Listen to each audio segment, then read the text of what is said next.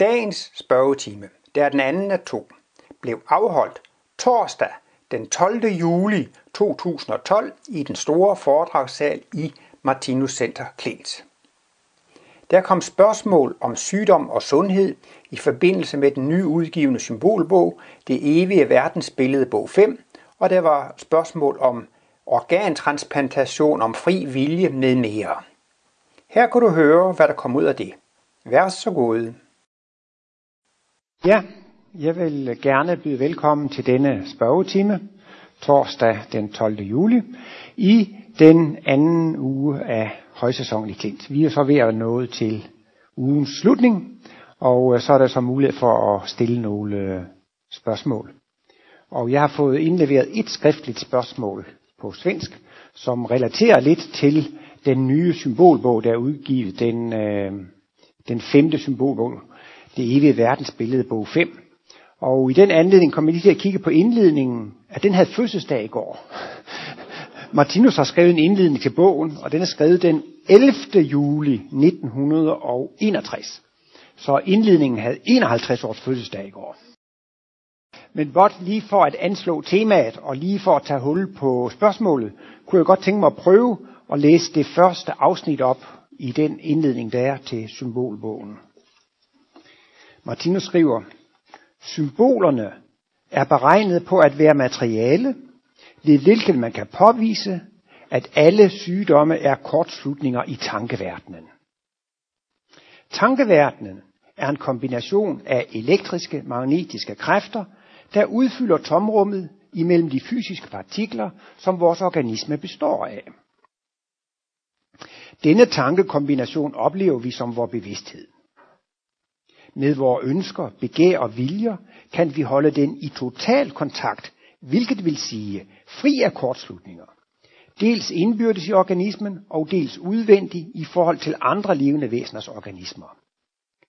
Og der kan der umuligt opstå de kortslutninger, der er alle sygdommes absolute inderste årsag. Det er dette privilegium, det totalt fuldkommende menneske i Guds billede har, når det befinder sig i sin egen verden, hvilket vil sige i det totalt fuldkommende menneskerige. Og øh, den her symbolbog er lidt speciel ved, at den faktisk kun har et altså at alle symboler omhandler det samme tema. Og temaet det er jo netop sygdom og helbredelse i kosmisk belysning. Nå jo, det var, så, det var, det var sådan et fyndord på et manuskriptark, så ikke rigtig kunne passe ind nogen steder. Men, men øh, så fik det der fyndord lov til at stå på side 2, lige bag på titelbladet. Og der skriver Martinus, den største lægedom er sand kristendom eller næstekærlighed. Det er lidt sjovt, at han kobler øh, lægedom sammen med kristendom. Men øh, det skyldes jo, at Martinus har udvidet næste begrebet til at omfatte alle levende væsener. Hvor næste ikke bare dyrene, men det er også vores organer og vores celler, ikke sandt? Så det gælder også om at, at elske både dyr og mikroindivider. Og så vil jeg gå over til at tage det første skriftlige spørgsmål, og der står, Giv eksempel på, hvorledes forskellige energityper kan komme ind i den i forkert del af kroppen. For eksempel, hvordan kan tyngdenergi tanker forårsage sygdom i skelettet? Øhm, Martinus forklarer jo i den her symbolbog, at de forskellige organer, de er jo altså forskellige. Og derfor har de også forskellige bølgelængde, så at sige. Så har vi også mange forskellige tanker, og vores tanker har også forskellige bølgelængder. Derfor siger Martinus så, der er bestemte typer tanker, som virker ind på bestemte organer. Der er altså en sammenhæng mellem, hvilke tanker man har, og hvilke organer det påvirker. Og der er så også visse typer tanker, som skal give kraft og energi til de forskellige organområder. Og Martinus forklarer jo, at hjernen er overskygget eller gennemsyret eller gennemtrængt af intelligensenergi. Lunger og hjerter og blodsystemet er gennem, gennemtrængt, overskygget og overstrålet af følelsesenergi. Og tyngdenergien svarer til maveområdet. Det er jo den dræbende energi, hvor maden skal fordøjes og, og sønderdeles. Og øh, intuitionsenergien er knyttet til kønsorganerne, Og hukommelsesenergien er knyttet til skelettet, og så hud og muskulatur er overskygget af instinkt. Så det er jo altså forskellige tanker. Solen, den giver jorden kraft. Hvis solen skinner for meget, så bliver det til Sahara. Så er det for mig, der er det gode. Hvis øh, det er for lidt sol, så bliver det til arktiske forhold, så bliver det frost. Det skal lige tilmåles en ret mængde energi. Og sådan er det faktisk med hver eneste grundenergi. Altså hjernen skal hverken have for meget eller for lidt intelligensenergi, og lungerne skal hverken have for meget eller for lidt. Det skal lige afpasses i, den, i, i, i, det, i det rigtige målestok. Og så bliver der spurgt om, hvordan de kan komme ind i de forskellige forkerte dele af kroppen. Det er jo så altså ved, at vi ikke har styr på vores tanker. Et af de hyppigste eksempler, som Martinus giver, det er, hvis man er meget vred og hissig og kolerisk, man kan ikke styre sit temperament, så har man for meget tyngd energi i sin bevidsthed. Og det gør så, at maven, ligesom der bliver for meget solskin i Sahara, så bliver der faktisk for meget tyngd energi i kroppen, for meget tyngd energi i maveområdet. Derfor kan denne tyngd energi bryde ud af sit eget område, og så kan denne tyngd energi bryde ind i lungeområdet og hjerteområdet, hvor den så kan forårsage lungesygdomme og, og hjertesygdomme. Jeg er jo lidt interesseret i sport, og kan huske, at Anja Andersen, hun var jo en fabelagtig håndboldspiller og vandt guldmedalje ved olympiaden osv. Men hun havde et temperament af den anden verden, som nogen har måske. Og hun måtte holde op som aktiv håndboldspiller som 30-årig med hjerteproblemer. Og jeg, ved, jeg, skal, jeg kan næsten ikke lade være med at nævne vores gode ven Bertil Ekstrøm, som mange kender her fra Klint af. Han havde jo også et godt temperament. Og til sidst så fik han også lidt problemer med hjertet og måtte have en peacemaker.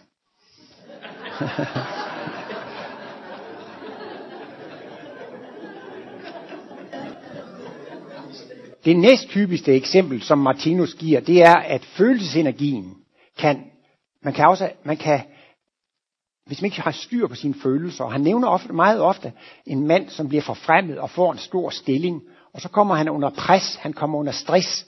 Så jeg har indtryk af, at når man kommer under, under stress, føler sig stresset, så har man ikke styr på sine følelser. Der kan være mange forskellige måder ikke at have styr på sine følelser på. Men så kan følelserne også komme ud af det område, hvor de hører hjem og gå ind i maveområdet og skabe øh, mave-tarmsygdom, mavesår, blindtarmsbetændelse osv., når man ikke har styr på sine, øh, på sine følelser. Så det bliver altså spurgt om, hvorledes skal sådan nogle energier komme ind i de forkerte dele af kroppen. Men det er altså, hvis man ikke bruger energierne normalt. Man skal have hverken for meget eller for lidt. Man skal altså have en sund brug af grundenergierne. har man ikke det, så kan det altså gå ind i forkerte områder. Og Martinus siger jo så i den her bog, han giver nogle eksempler på, hvordan en energi går ind i et andet område. Men han skriver, at, øh, at det vil han overlade til fremtiden. Martinus kunne godt have lavet et komplet sygdomskatalog, der skulle vise den kosmiske årsag til alle sygdomme. Og efter sine sagde han, at øh, til sidst blev han klar over, at det måske ville blive, ville blive et værk lige så stort som livets bog. Men der står et eller andet sted her i bogen, at Martinus siger. Men der kommer jo også læger i fremtiden, som får kosmiske oplevelser, som bliver kosmisk bevidste. Der skal jo også være noget til dem at finde ud af.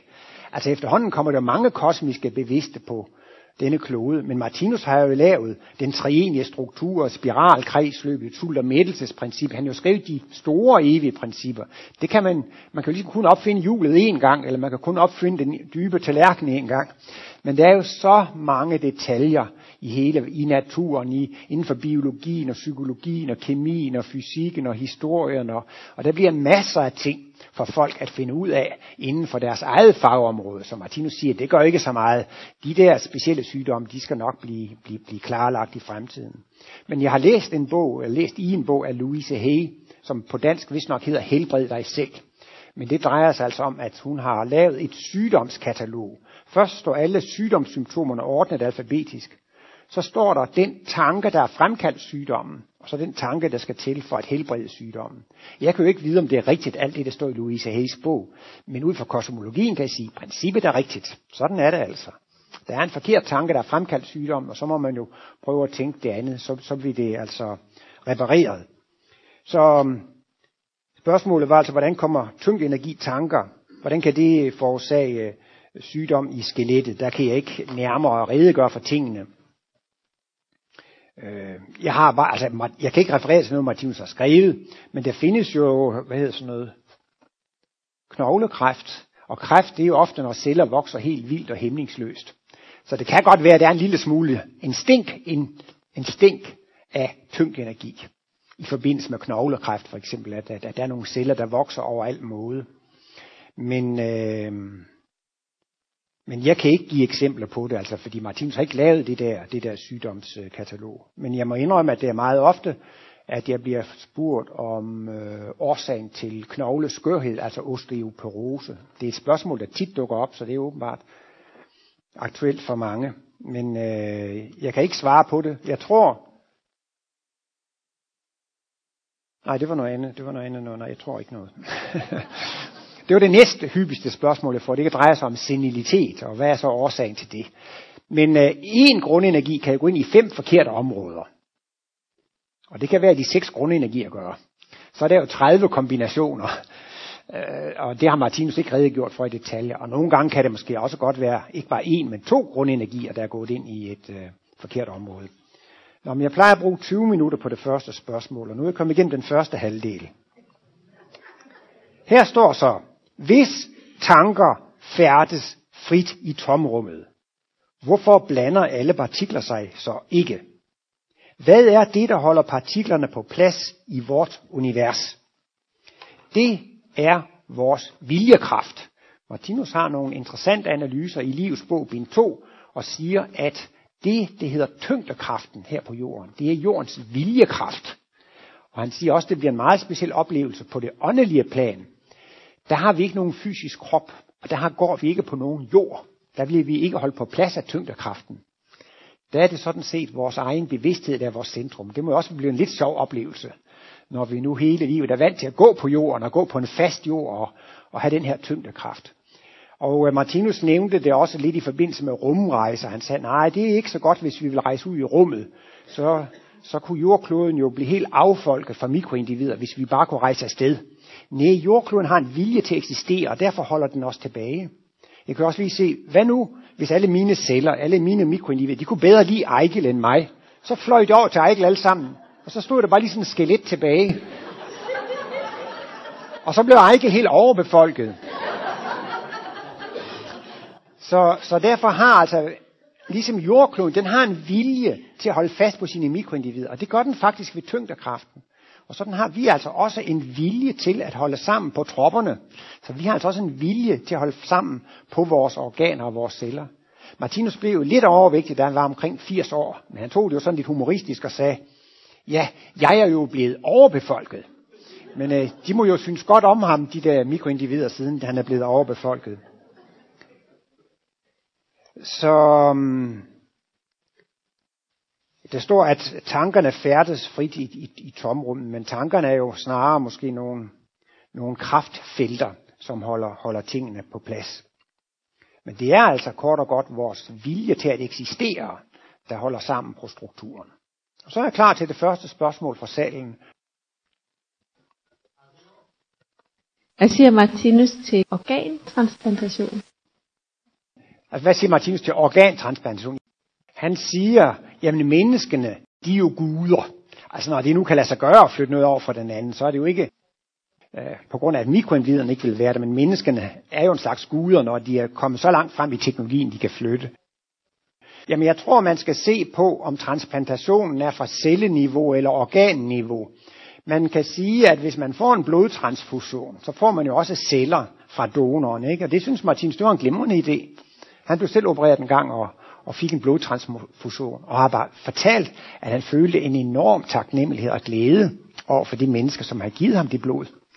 Og det ikke også, at han følte, at han fik en, altså en, en livskraft og så videre. Så, så på det niveau, der er jo også en fordel ved blodtransfusion, at de blodceller, man får fra donor, de lever højst 100 dage.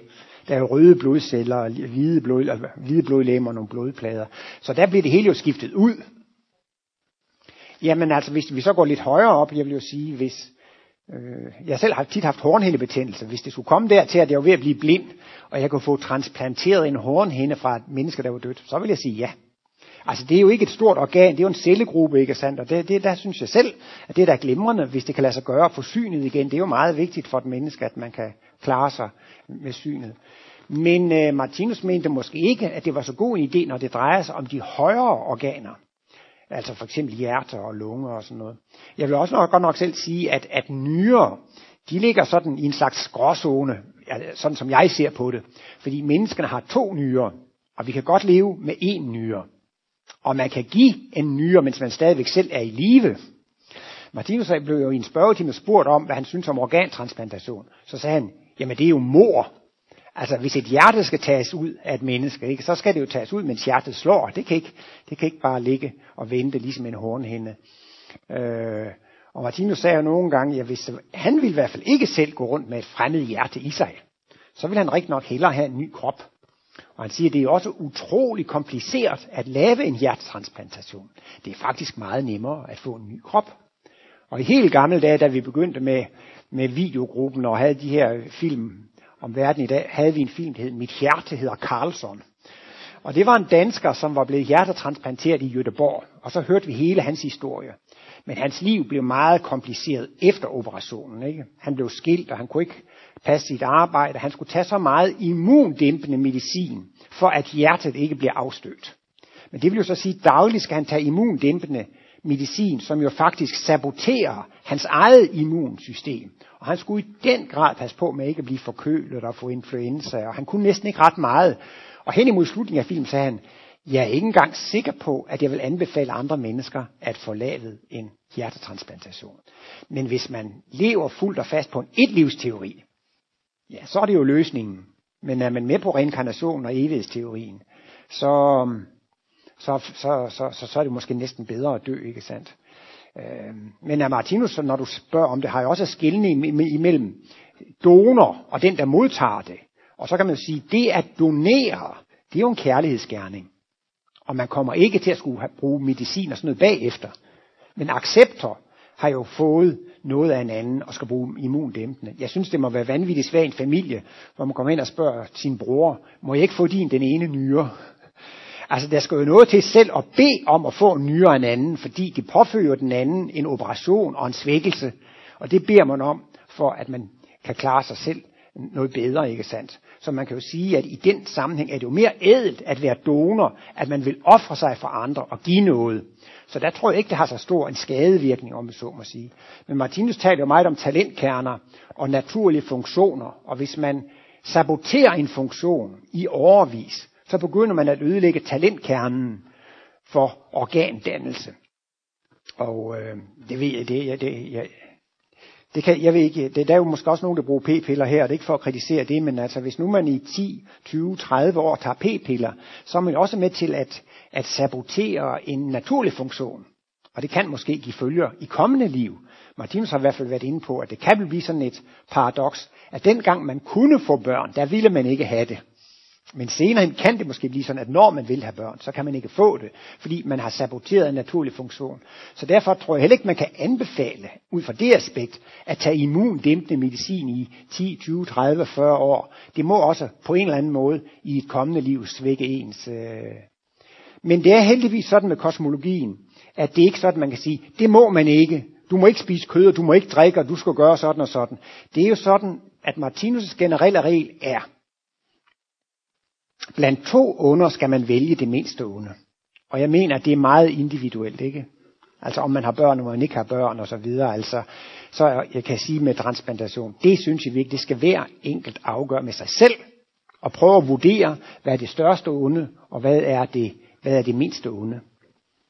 Øh, det er jo, men altså, hvis nu, hvis nu der var en eller anden situation om en mor, der er gravid, og enten så må barnet dø, eller foster dø, eller moren, jamen så synes Martinus, jamen så er det jo fosteret, der skal dø.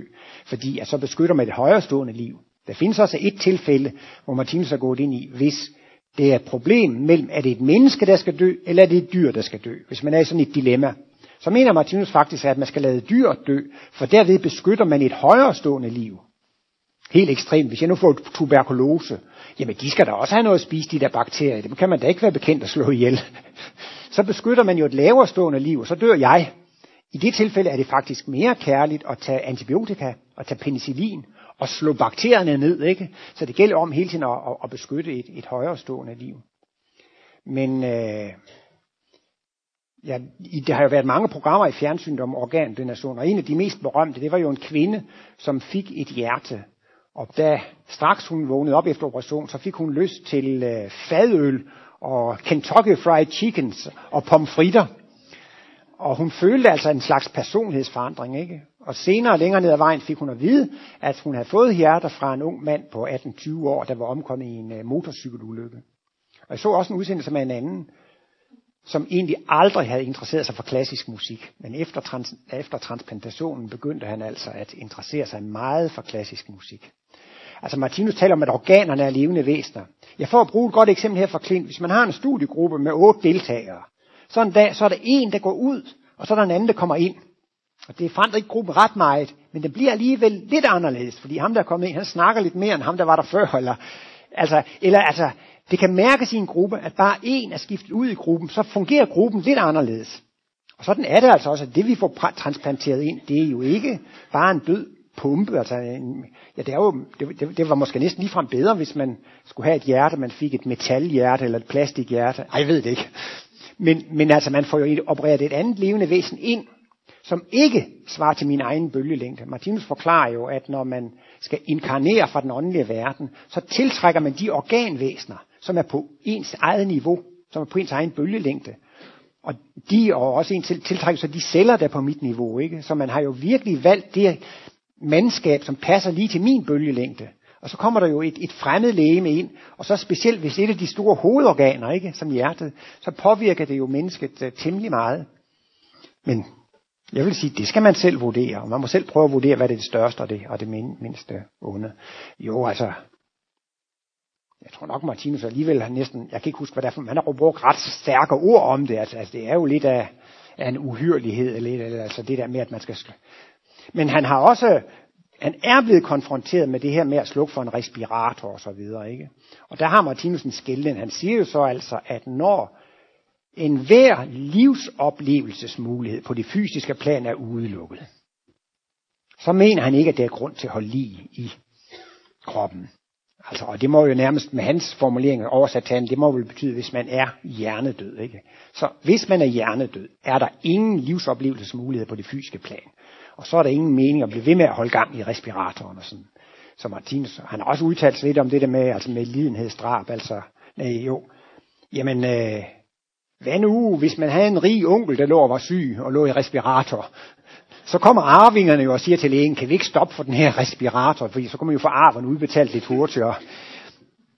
Så Martinus mente, ja, men man kan jo aldrig vide, om mennesker bliver raske. Man må da prøve at gøre, hvad man kan, og, og, og altså, alligevel holde, holde liv i dem så lang tid som muligt.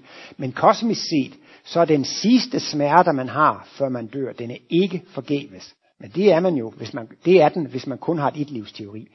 Al den smerte og lidelse, man oplever lige før man dør, hvis man har smertefuld sygdom, ikke? det udvikler ens følelseslæme. Man får mere humanitet og mere kærlighed. Den smerte, man overstår, inden man dør, er man fri for i næste liv. Men de, der får lavet med lidenhedsstraf for at slippe for en måned eller to smerte, de, de har det så bare til gode til næste gang. De har bare udsat regningen. Det er ligesom, når man kan få afdragsfrie lån, men altså, lånet skal betales tilbage i den anden ende, så sviger det til en lidt mere i den sidste ende. Men det er jo hele kosmologien, at smerten og lidelsen har en mening og har et formål, end et meget guddommeligt formål. Det er at gøre mennesket humant og kærligt. Så på det punkt, så ser det også lidt, lidt, lidt, lidt anderledes ud. Så. Ja, det var en omgang rundt i det. Skal vi høre, om der er et nyt spørgsmål?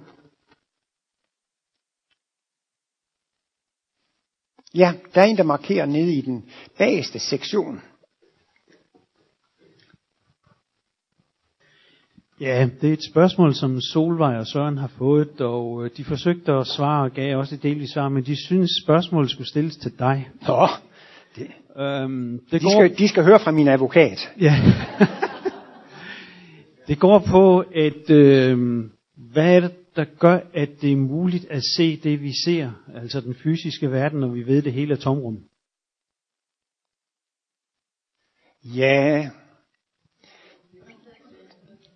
der blev spurgt, hvordan det overhovedet er muligt at se den fysiske verden, når det hele i virkeligheden er tomrum. Ja, men altså, det er jo måske ikke helt rigtigt at det hele er tomrum. Martinus har jo nogle timelige analyser og nogle evige analyser. Han har en analyse af X1, der er det hvide deroppe. Ikke? Det oplever vi som tomrum. Vi oplever det som et intet. Men det er i virkeligheden alting. Jeg tror også, det er Per Brugs Jensen, der ynder at bruge udtrykket. Han har vist ligefrem skrevet en bog, der hedder I begyndelsen var tomrummet. Og dermed sigter han altså til øh, X1. Altså hvis man skal lave en analyse over det levende væsen, så må analysen have en begyndelse som analysen han en begyndelse, og det er X1. Men der er jo ikke nogen begyndelse. Altså på en måde er det jo noget sludder at sige, i begyndelsen var tomrummet, når man har et evigt verdensbillede.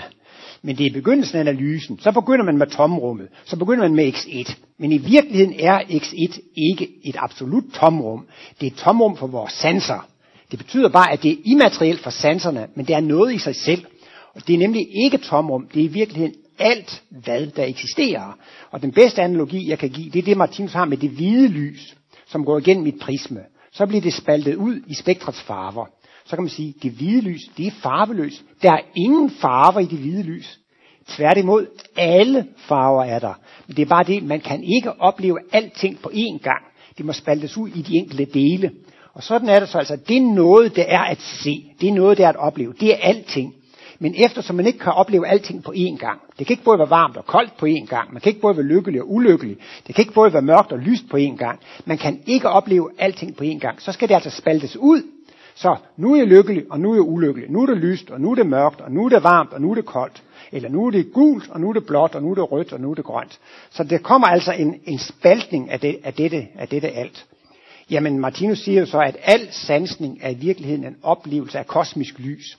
Al materie, alt hvad der findes, det er et syn af kosmisk materie, eller af kosmisk lys, i et bestemt perspektiv.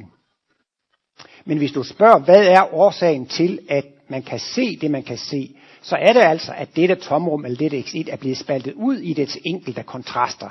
Og så kan man opleve det ene på bekostning af det andet.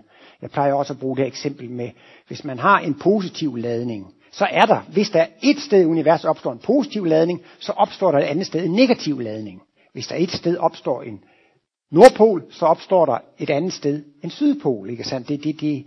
Men, men hvad sker der, hvis man tager en positiv og en negativ ladning sammen? Ja, så bliver det så at sige 0. Altså, eller hvis man tager en nordpol og en sydpol og lægger sammen, jamen så, så bliver der også 0 ud af det. Og det er måske det, du kalder tomrummet. Ikke? Men altså, så for og på lige din øh, terminologi, så må man jo så altså sige, at, at tomrummet, som ikke er tomrum, skal spaltes ud i sine enkelte kontraster.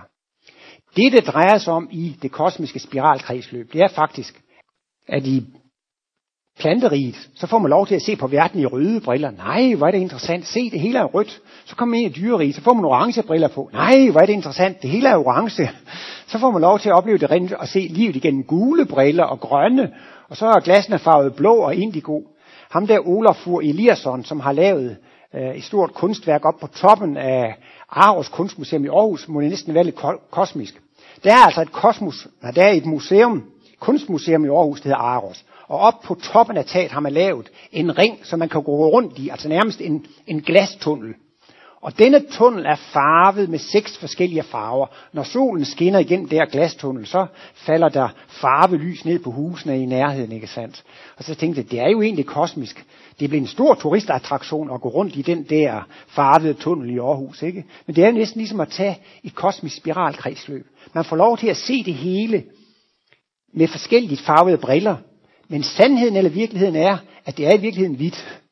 Så derfor siger så Martinus, at alt det vi kan se er på en måde en illusion, for det er ikke hele virkeligheden. Det er kun en del af virkeligheden, altså, som, som er blevet udspaltet.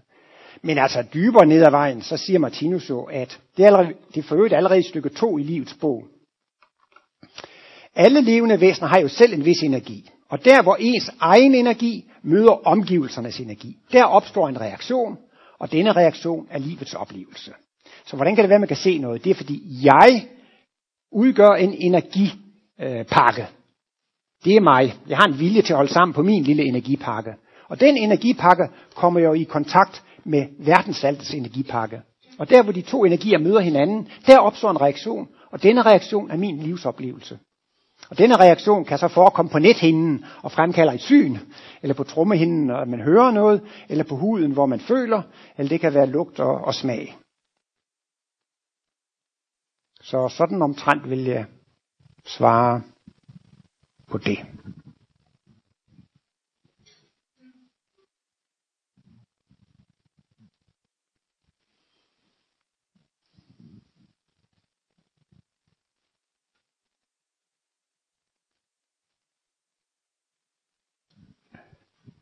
Jeg prøver lige en gang til, Ole. Ja, så, Fordi når jeg nu står og kigger op på dig, ja, så ved jo, at, øh, at du består, når vi kigger på det der billede, hvor der er, at øh, mennesket ligger ned ude i rummet, og vi ser det som stjerner. Og der er disse tomrum imellem stjernerne, ja, som det første symbol i, i Ja. filmen der. Yes. ja. Der er tomrum. Nå ja, så skal jeg prøve at gentage det. Ellers hold lige mikrofonen lidt tættere til munden. Nå, okay, jeg tror det var... Okay. Altså, øh, jeg ser dig stå deroppe, og øh, jeg ser dig ligge ned nu, Ja, og du er langt væk. Der er tomrum imellem Ja. de stjerner, som, det, Ja. som du udgør. okay. Og så er det, jeg siger, hvordan kan det være, at jeg kan se dig i en helhed? Okay. du står der, men ikke der. Ja. Det har Martinus svaret på, at det skyldes, øh, at øh, der er så hurtige bevægelser. Øh, han har brugt en analogi med et cykelhjul. Hvis nu at man har et cykel, så kan man se, at der er eger, ikke? Men hvis nu man ser Tour de France, den gule førertrøje, hvis, hvis, hvis man ser Tour de France, så kan man nogle gange faktisk øh, godt se, at hjulet ser ud som en flade. Altså man kan ikke se de enkelte eger. Det ser ud som en flade, fordi at egerne bevæger sig så hurtigt rundt. Og det er jo så det samme, måske man vil sige her, ja, men altså, vi har også den her atommodel, hvor atomkernen er pakket utrolig tæt. Og så er der tomrum udenom. Og så er i den ene af modellerne har man jo så, at der er nogle elektroner, der cirkulerer rundt omkring atomerne. Det meste er altså øh, tomrum. Altså, øh, det er sådan lidt at, at, sammenligne med, hvis man har en fodbold på Rødhuspladsen, så er elektronerne en tennisbold ude i Roskilde. Eller sådan. Altså, men de her elektroner, de suser jo så hurtigt rundt, så i en af af de her mo- atommodels så taler man om, at, at elektronerne udgør en sky. Og det er lidt ligesom med cykel, cykelegerne, der kører hurtigt rundt. Ikke sandt? Elektronerne kører så hurtigt rundt, så man oplever altså et atom faktisk med en atomskal. Ikke sandt? Så, så, så på en måde kan man i et vist perspektiv se et, øh, et, øh, et atom som en kugle, men altså, kunne man øh, trænge ned i mikroverdenen, vil man se, at det er bare fordi elektronerne bevæger sig så hurtigt, at det ser ud som om, at den er massiv, sådan en atom. For det er den i virkeligheden ikke. Altså, langt, langt det største del, jeg ved ikke, 99,999 procent af et atom, det er jo alligevel tomrum, men sådan ser det ikke ud. Det er sådan det bedste, jeg kan komme op med. Ja, Nå, har vi altid vores fri vilje, hvor vi end befinder os i udviklingen. Ja, der bliver spurgt om, vi altid har vores fri vilje, hvor end vi befinder os i udviklingen. Ja, svaret er ja. Men der er mange analyseniveauer. Der er i sådan et evighedsniveau og et timeligt niveau. Og, men en af de der formuleringer, jeg har hæftet mig meget ved, det er, at Martinus siger, man har fri vilje på det, som er påvirkbar af fri vilje. Man har fri vilje på det, som kan påvirkes af vilje. For der er nemlig nogle ting, de kan ikke påvirkes af vilje. Hvis jeg nu for eksempel siger, jeg vil have, at jordkloden skal forsvinde. Jeg vil have, at energierne skal forsvinde. Jeg vil have, at det evige liv skal holde op. Hvis jeg var Gud, så ville jeg afskaffe det evige liv. Når jeg kommer til magten, så afskaffer jeg det evige liv. Jamen det er jo umuligt. Selv men, øh, altså, vilje, altså, man kan jo ikke ændre på naturlovene med viljen. Man kan ikke ændre på sin eksistens. Det er måske lidt ligesom med skak. Hvis du skal spille skak, har I så fri vilje? Ja, du må selv om, hvad du vil trække. Ja, ja, du skulle altså overholde skakreglerne. Altså, der er nogle regler, men inden for reglerne, der må du flytte, som du vil. Det kan også godt være, når man spiller skak. Til sidst har man næsten ingen træk. Man kan komme ned på, at der kun er to træk at vælge imellem, ikke? så man kan godt komme lidt i, i, i knibe. Øh, men, men altså, principielt ja, man har fri vilje inden for det område, det kan påvirkes af vilje. Eller så skal man jo også have, have de forudsætninger, man skal have de organiske forudsætninger for at kunne udføre en funktion. Hvis nu man tager et dyr eller et enpolet menneske, som får for sig, at det vil være næstekærligt. Det siger, nu vil jeg være næstekærligt. Men det kan det bare ikke, fordi at man kan kun være næstekærlig, hvis man er dobbeltpol. Så har man jo ikke de organiske forudsætninger for at gøre det. Altså hvis man også siger til en tiger, øh, nu må du se at blive vegetar, du skal holde op med at spise kød. Jamen, men det kan den jo ikke, altså den har jo sine instinkter. Den er nødt til at handle i overensstemmelse med dens forudsætninger. Sådan har vi så alle sammen nogle forudsætninger her. Hvis nu man er et rovdyr, så er man nødt til at spise sådan. Hvis man er meget enpolet, så er man nødt til at finde en partner. Så på, i mange områder kan man jo sige, at ens vilje er dikteret af de forudsætninger, man har.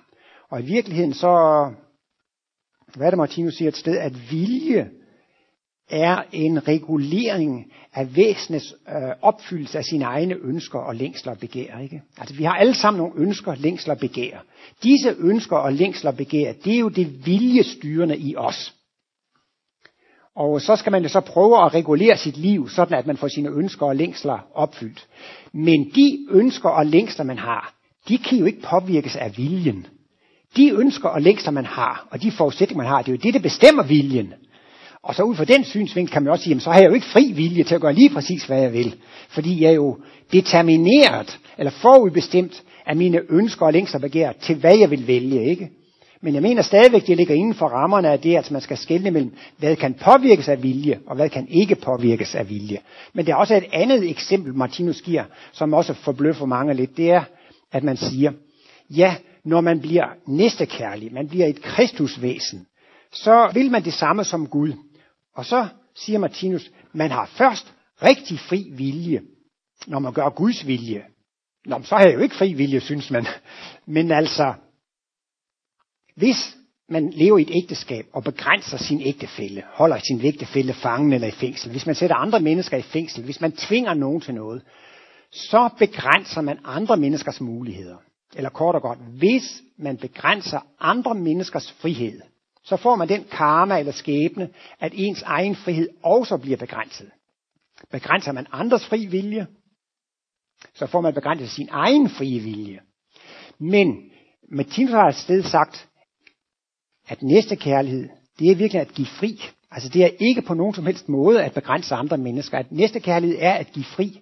Og når man er næste kærlig, så giver man jo egentlig også andre fri. Og når man giver andre fri, bliver det ikke lagt nogen begrænsninger på en selv. Og det vil jo så også sige, altså når man er et kristusvæsen, så er der ingen begrænsninger på mig. Derfor har jeg fri vilje.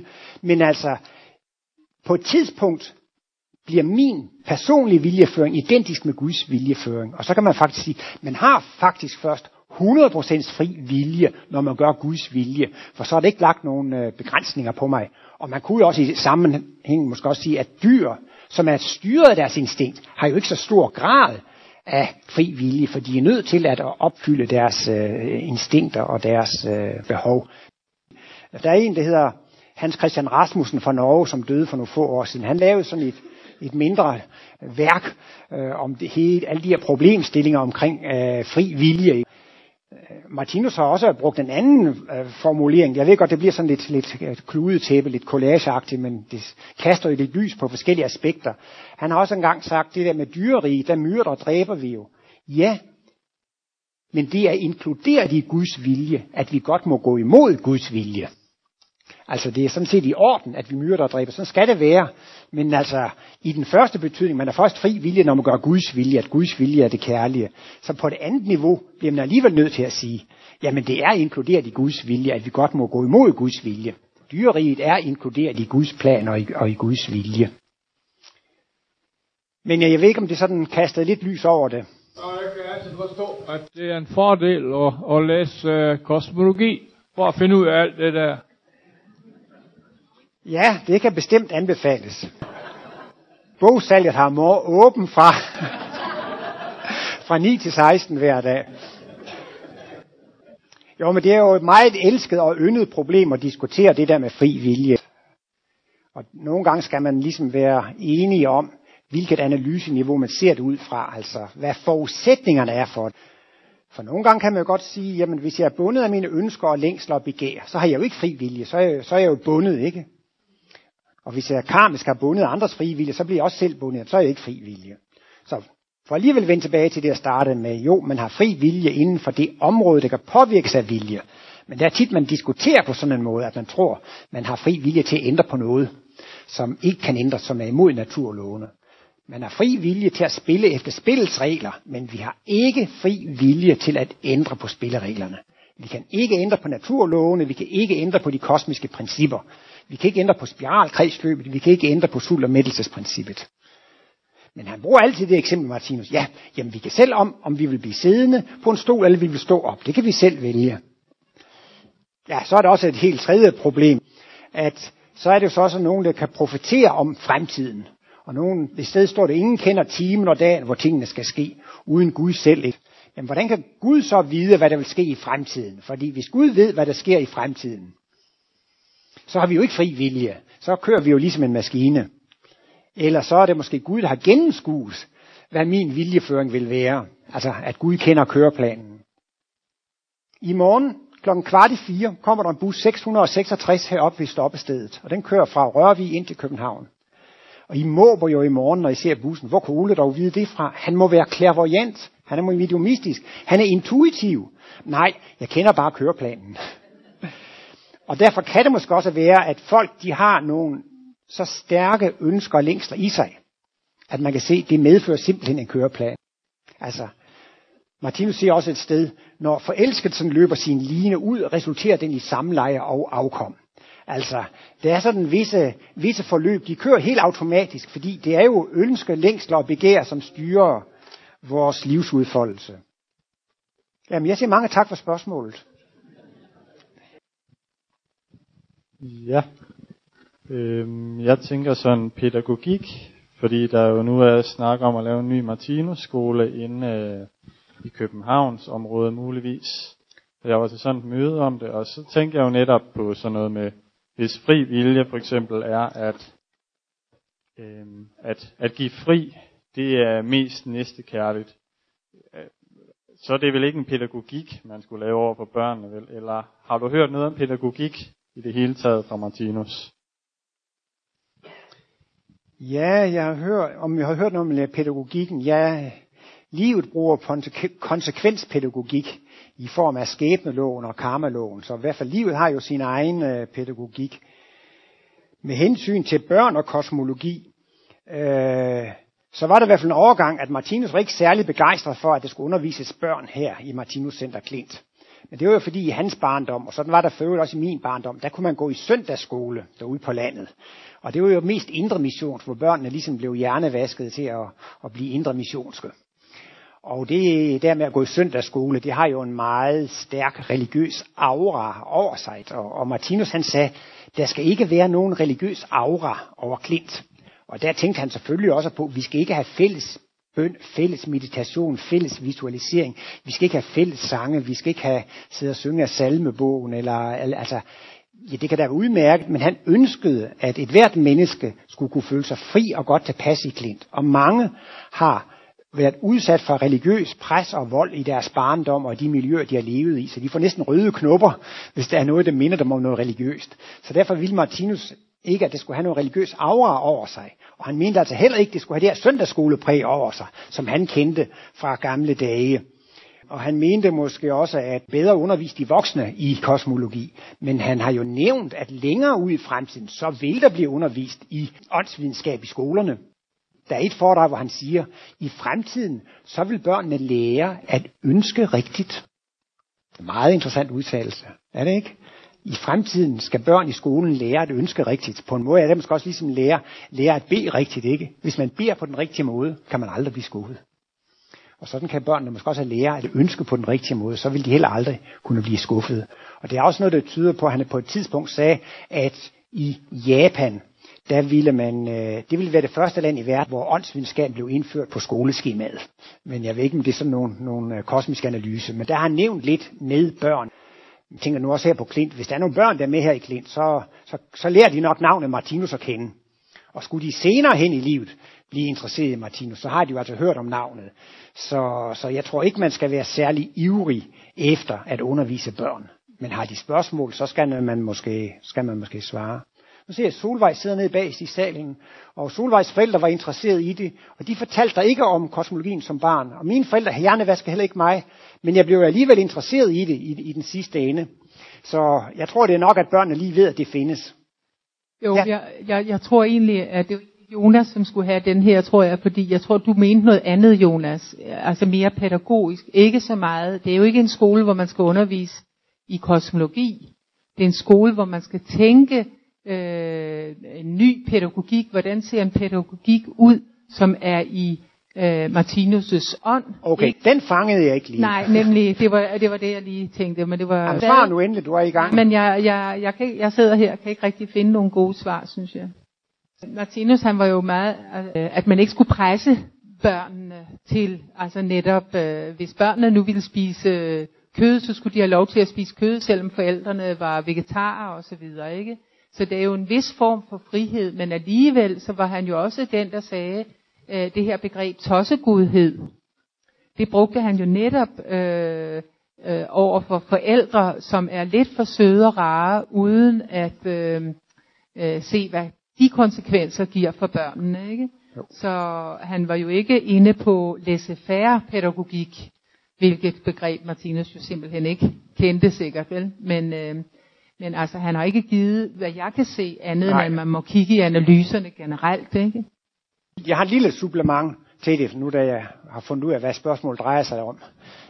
Øh, det er jo, at øh, Martinus øh, mener, at børn i skolen, de skal ikke undervises i det samme bare fordi de har den samme alder. De skal undervises efter deres, efter deres evner og deres interesser. Og det vil jo altså blive fremtiden. Man må finde ud af, hvor har barnet sin interesse, og hvor har de sin evne, og det er der, det skal undervises. Og på længere sigt, så vil det også komme til at arbejde i det felt. Og til sidst vil alle mennesker komme til at arbejde i sin hobby og sin interesse. Der er jo så mange mennesker, der er kede af deres arbejde.